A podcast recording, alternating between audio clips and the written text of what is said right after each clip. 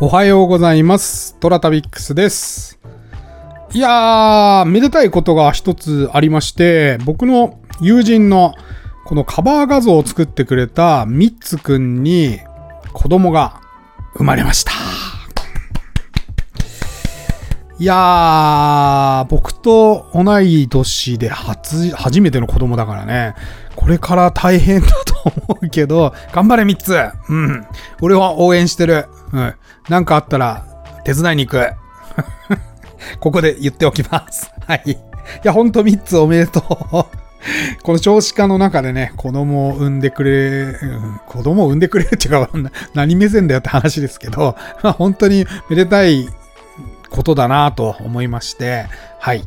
えーちょっと個人的な ニュースを言わせていただきました。天に軌道があるごとく人それぞれに運命というものを持っております。この番組はフォロワー30万人、日本全国を旅するインスタグラマートラタビックスが懐かしい街並みをご紹介したり、旅のよもやま話をすることで奥様の心の悩みを解決する番組でございます。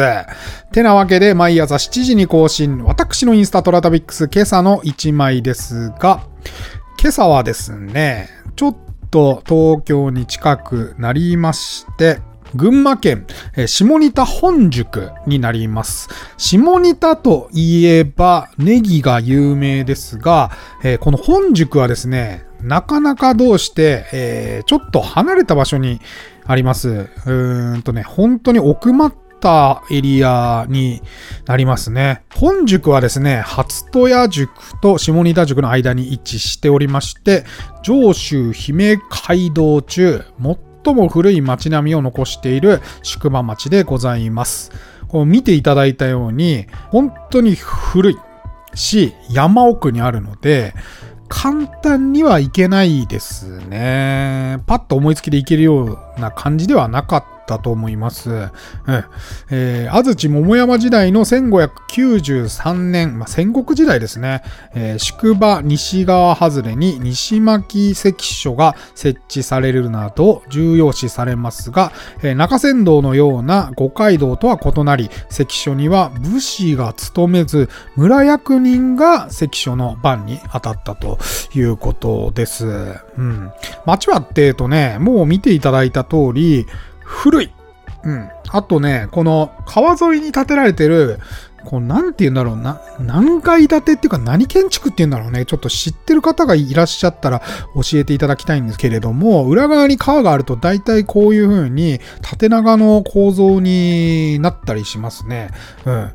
あの、長野のね、方でも、割と川沿い行くとこういう建築が見られまして、3、4階建てぐらいになるのかな、これ。うん。裏から見るとね。だ表が2階建てなんだけど、裏行くとね、うん、3、4階建てみたいに見えて、まあとにかくね、昔はその水道なんかない時代ですから、まあ川まで降りていく経路が必要っていうことで、えー表側はまあ平屋とかね、2階建てになってるけど、裏に、まあ地下っていうか、川沿いに降りていくための道を作ったものだと思われます。ます充電券回ってるとよく見ますね、こういうところは。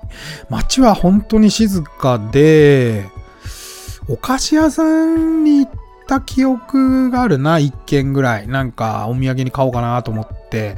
それぐらいだけど、あとほとんど人歩いてなかったね。いや、それは少子化って言われるよね。うん。フィリピンなんか行くとめっちゃ人いるからね。これでもかっていうぐらいに人で溢れてますから、なんかほんとゴーストタウンって言われてもしょうがないなぐらいの、うん。もうこれでも日本各地そうですからね、今。うん、でもな、まあ街並みはすごくいいですよ。うん。充電系に指定してもいいぐらいの街並みだし、あとね、ポロポロポロポロ歩いてたら、こう、猫が2階からね、これ確か寒い時期だったんだけどね、あったかそうな部屋からですね、覗き見てたりとかね、うんこういう出会いもなかなかいいもんですよ。はい。というわけで、下仁田本宿でございました。さて、今日は火曜日ということで、虎旅でございます。今日はね、えー、男は辛いよの5作目。5作目からね、なんとか編っていう名前がついてくるわけ。これ俺結構好きなんだよね。このなんとか編っていう付け方がね。うん。えー、5作目はですね、男は辛いよ、望郷編ということで、これレアな回ですよ。もう先週、先々週か話したテレビシリーズの俳優さんたちが一堂に会して出てまいります。うん、胸熱な回でございます。それではお聴きください。それでは今日はね、男は辛いよ望郷編第5作の虎旅についてお話ししましょう。えー、虎さんのロケ地を巡る旅、虎旅でございますけれども、この作品、1970年の作品でもう50年前ですね。えー、長山愛子さんがマドンナでございました。えー、この作品はですね、テレビ版で桜を演じていた長山愛子さん、それから、テレビ版でヒロシを演じていた井川久志さん、それから杉山徳子さん、こちらは、おばちゃん役で出演されておりました。このテレビ版のシリーズの、えー、桜ひろしおばちゃんが登場する映画版となります。珍しい作品ですね。うん。概要を申しますと、えー、ギリアル正吉親分既得の方を受け、虎さんと登は札幌へ向かう。息子に会いたいと懇願する親分のために、虎さんは機関士の息子、石田澄夫を説得するが拒まれてしまう。親分の死により浮草家業に嫌気がさした虎は一年発起。えー、仇を目指し、裏の工場の労働者となる。うん、タコの労働者ですね。うん、しかし長続きはせずにたどり着いたのは、浦安の豆腐店、港屋。その一人娘、節子に惚れた虎さんは、大張り切りで労働に勤しむが、ということでございます。この作品ですね、えー、ロケ地としては大きく二つ。一つは北海道の札幌それから小樽の周辺。そしてそして飛びましてもう一つは千葉県の浦安でございます。じゃあまず北海道の方から行きましょうね。えー、正吉親分の入院していた病院がですね、札幌の、まあ、公園の近くですね、あのテ、テレビド、テレビ塔っていうのかな、うん、時計台じゃなくてテレビ塔の方ね、がある、えー、周辺の病院になります。で、えー、ここは本当に一瞬しか映りません。えー、そこから小樽ですね、いろいろ登るとですね、一田住を探していろいろな場所を巡るんですが、小樽からスタートして、函館まで出ている列車があるんですが、そちらに沿って、えいろんなところを回るという感じになります。この石田住代と出会った駅からずっとずっと移動してタクシーで移動していきます。うん。えー、いろんな駅が出てきます。うん、銀山駅とかですね、それから最終的に小沢駅で、えー、登ると喧嘩して別れるんですが、15作目のリリーさんの話でもですね、この周辺の海岸なんかが出てきたりしますので、虎旅したいという方はですね、札幌に降りて、で、札幌からですね、車なんぞを借りて、で、小樽を行って、で、小樽から5号線沿いに南に下りますと、羊蹄山の方に出ますから、結構いろんなトラさんのロケ地を巡ることができますよ。うん。で、物語はってと、小樽函館本線沿いにいろいろな駅が出てきますので、こちらが、えー、ロケ地となっております。銀山駅とかもうガラッと変わって、映画に出てくるのは木造の古い駅をね、その前を SL が通過していくっていう形ですけれども、もう今はね、無人駅でございまして、ね、もう木造ではないですよ。もちろん。はい。えー、こじんまりとした駅でございましたね。えー、今日からね、このいろんな出てくるスポットのところをですね、リンクで写真貼っときますので、ぜひぜひ、えー、興味ある方はね、今どんななってるかなっていうのをね、映画を見た後に比較して、えー、私の写真見ていただければ、より楽しめるんじゃないかなと思います。うん。銀座駅リンク貼っといくので見ておいてください。あとね、最終登ると喧嘩をする小沢駅ですね。こちらも建物のね、面影はちょっとあるかもしれない。で、こちらもね、無人だった気がするので、えー、中、駅の中、構内も入れますので、ぜひそちらの方も入ってみてください。うん。ホームとかね、なかなかいい感じでしたよ。うん。これ、とにかく本当にこの函館線沿いをね、私も車で移動しながらね、えー、いろんなところを確認しながら撮影した思い出があります。本当は電車乗って移動するのがいいんだけど、本数少ないからね、戻ってくるのに結構時間かかっちゃってね。夜市なんかも通りますからね。あのウイスキーで有名な。はい。ぜひぜひね、この辺、ゆったり回りながら見てあげてください。はい。そして、そしてトラさんはまたまた柴又に帰ってきまして、で、真面目に働きたいと言うんですが、そこから川を流れ流れて浦安に到着するという話でございます。うん。浦安は良かったよ。うん。なんか浦安っていうとさ、液状化現象があったりとかさ、あと、ディズニーランドだよね。イメージとしては。だからさ、こう、発展？うん、してんのかなと思いきやですよ。えー、このトラさんのロケ地の周辺はね、本当に古い街並みが残ってました。うん。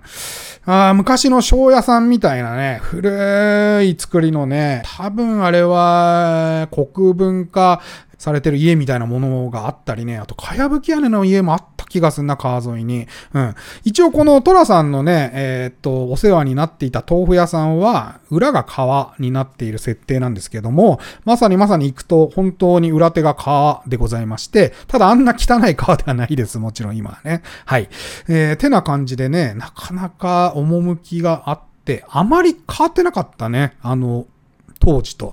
私もう浦安なんて言うからガラッと変わってんのかと思ったら、まあ下町風情が残っている非常にいいエリアで、浦安に対してのイメージもガラッと変わりましたね。うん。こちらもね、リンクを載せておきます。はい。えー、もちろんもちろん、あの、豆腐屋さんは残ってはいないんですが、一部ね、えー、お家の納屋みたいな形でわかる部分があったりですね。で、あと、豆腐屋さんの隣が今はですね、銭湯になってるんですが、そちらもなんか潰れたって言ってたかなこの間。うん。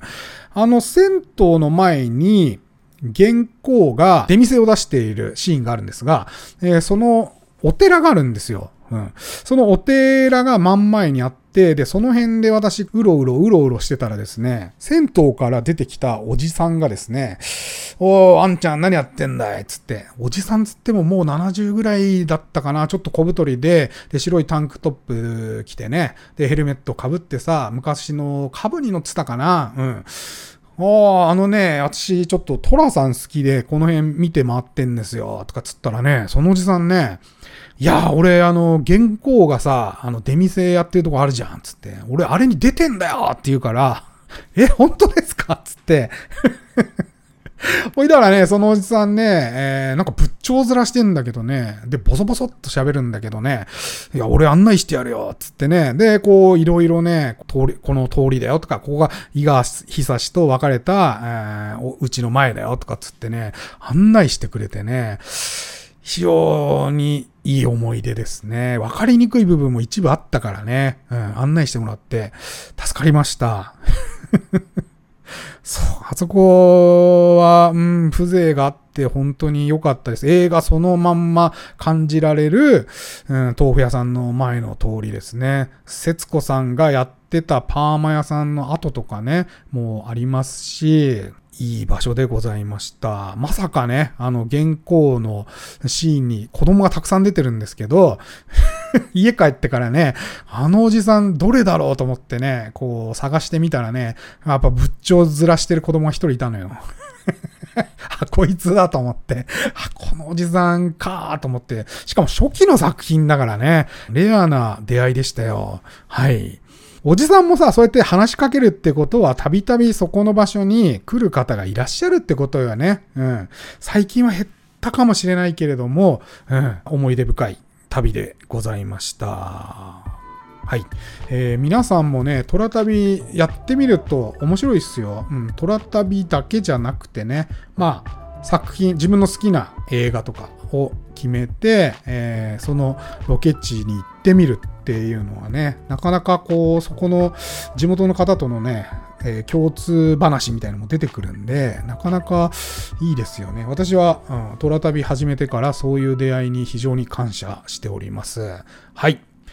えー、というわけで、今日はここまで。えー、トラタビックさ皆様からのお便りをお待ちしております。オーディのお便り機能からいただいても結構でございますし、私のインスタアカウント、toratabix、トラタビックスの方に DM またはコメントいただいても構いません。それでは、いってらっしゃい。